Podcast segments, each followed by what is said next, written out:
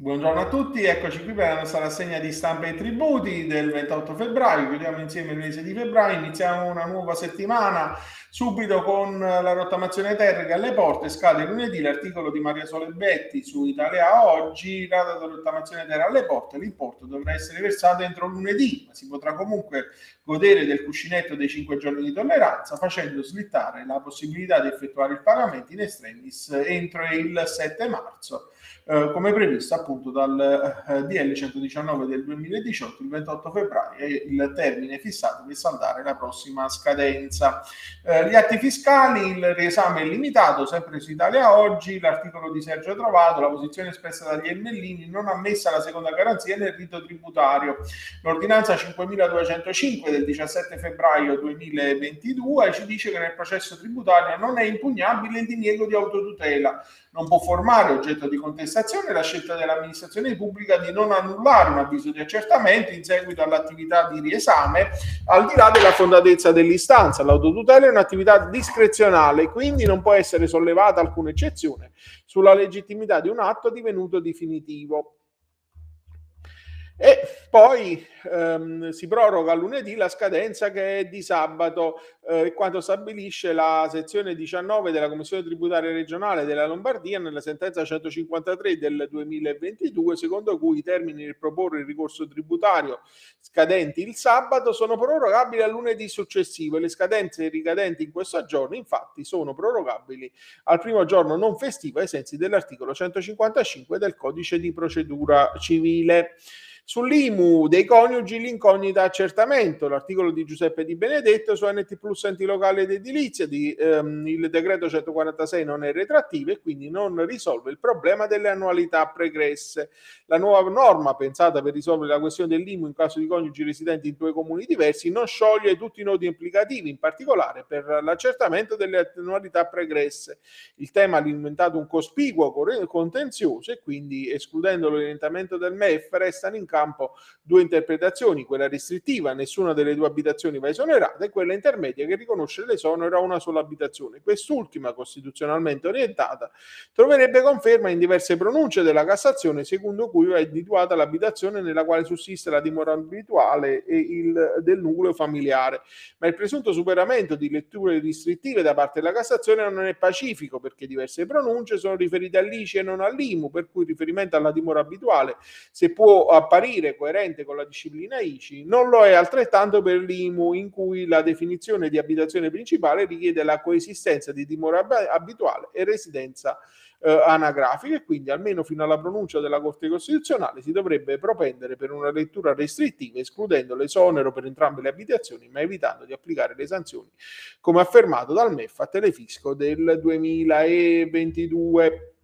Sempre sullo stesso argomento e sempre a firma di Giuseppe De Benedetto, il vincolo della dimora abituale sulla scena della casa esente su NT Plus enti locali ed edilizie e sul sole 24 ore in cartaceo. Eh, la norma introdotta in sede di conversione consente ai coniugi che hanno due immobili in comuni diversi di scegliere da quest'anno quale dei due esonerare i fini. Non è chiaro se si tratta di una scelta libera che può ricadere sull'immobile a più alta rendita catastale oppure condizionata dalla sussistenza di specifici requisiti. Il legislatore intervenuto intervenuto modificando la norma nel senso di estendere l'applicabilità anche al caso di immobili situati in comuni diversi. Questa ehm, diciamo, operazione fatta dal legislatore potrebbe portare ad una duplice eh, lettura perché se il legislatore avesse voluto impedire una libera scelta avrebbe dovuto limitarsi ad aggiungere solo l'inciso in comuni diversi senza demandare la scelta ai componenti del nucleo familiare. D'altra parte è vero che la scelta libera finirebbe per agevolare comportamenti elusivi, oltre a porsi in evidente contrasto con le finalità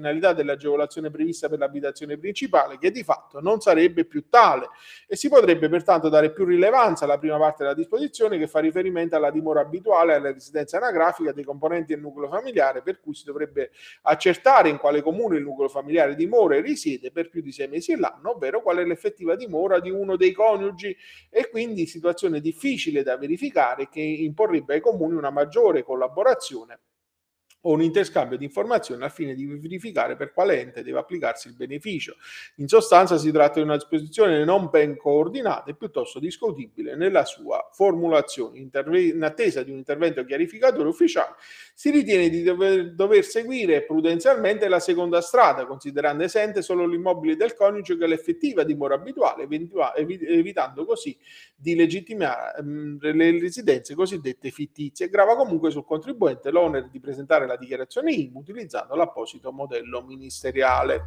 Eh, sempre Giuseppe Di Benedetto su Italia Oggi, sul Sole 24 Ore eh, cartaceo su NT Plus eh, enti locali ed edilizia, dare i nuovi, limini, eh, i nuovi livelli minimi di servizio cambiano i costi nei piani finanziari. Il 31 marzo va scelto uno dei quattro livelli di qualità individuata dalla RERE e quindi parte il nuovo metodo tariffario e la delibera ARERA 15-2022 con eh, diciamo, eh, l'entrata in gioco di questi nuovi standard fa eh, sì che si complichi ulteriormente lo scenario della Tari che contribuisce all'entrata in vigore del eh, 116-2020 ad un ulteriore cambiamento non eh, sempre facile da attuare. Il PEF ha rilevanza pluriennale dal 2022-2025 include variabili di calcolo che tengono conto delle modifiche introdotte dal 116 del 2020 ed ulteriori voci di costo per l'adeguamento ai nuovi standard minimi. La delibera Arena impone poi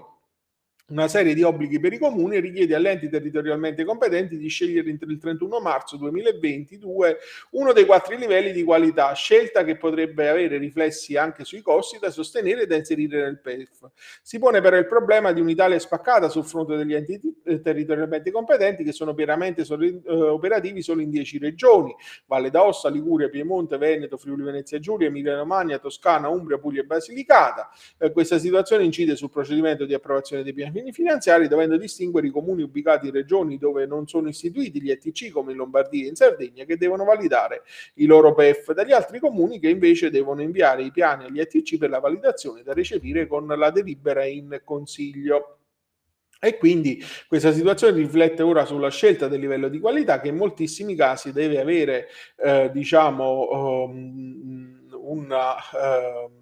decisione proprio da parte dei comuni che non sanno più come muoversi sia dal punto di vista uh, procedurale, cioè se occorre una delibera di consiglio, sia nel merito delle opzioni che dovrebbe coinvolgere i singoli gestori del servizio, quindi con una soluzione eterogenea da comune e comune. E quindi non è detto che la scelta dello schema 1, quello del livello qualitativo minimo, non comporti la quantificazione di ulteriori costi rispetto agli attuali, se l'ente non rispetta neppure gli standard minimi di questo schema. Insomma, la situazione è piuttosto critica, considerando che il posizionamento di qualità tra i quattro schemi comporta ulteriori costi da supportare. Questi dovrebbero essere già indicati nel PEF pluriennale, quindi si tratta di una scelta propedeutica per la validazione del PEF, per cui è necessario chiarire subito come sciogliere il nodo degli standard qualitativi senza mantenere ehm, la eh, diciamo, possibilità di poter portare i comuni comunque verso lo sbando. Cambiamo argomento, una breve rassegna di giurisprudenza eh, su Italia Oggi, troviamo gli articoli che di seguito enunciamo, eh, le specifiche considerazioni della CTP di Salerno con la sentenza 2798 del 2021 dicono che eh, con l'entrata in vigore del processo tributario telematico non sussiste alcuna diversità concettuale tra la riproduzione informatica del documento e il suo originale cartaceo. Le gomme informatiche delle notificazioni sono assistite da una eh, presunzione di conformità agli originali, superabili solo mediante l'allegazione di concreti elementi attestanti la non conformità. Eh, le iscrizioni ipotecarie, va KO con la pretesa annullata, la CTR del Lazio con la sentenza 3126 del ehm, 2021 eh, dice che va comunque condannata alle spese del giudizio l'amministrazione che non tenendo in debito conto dell'annullamento già avvenuto della pretesa fiscale abbia proceduto ad inviare al contribuente una comunicazione preventiva di iscrizione ipotecaria pur se poi eh, revocata.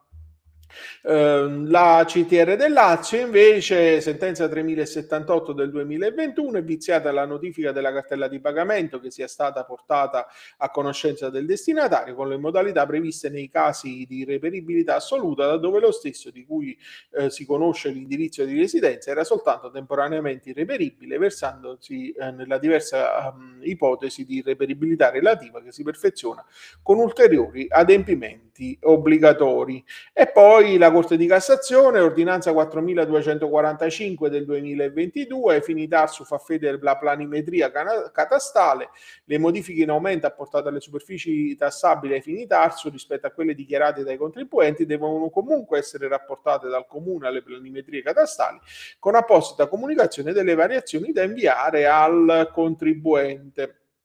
E infine eh, l'articolo a firma di Maria Solebetti eh, su Italia Oggi, la lotta all'evasione riparte dalla capitale, intesa tra Agenzia delle Entrate, Guardia di Finanza e Comune eh, di Roma per il recupero ehm, della eh, diciamo, eh, parte ehm,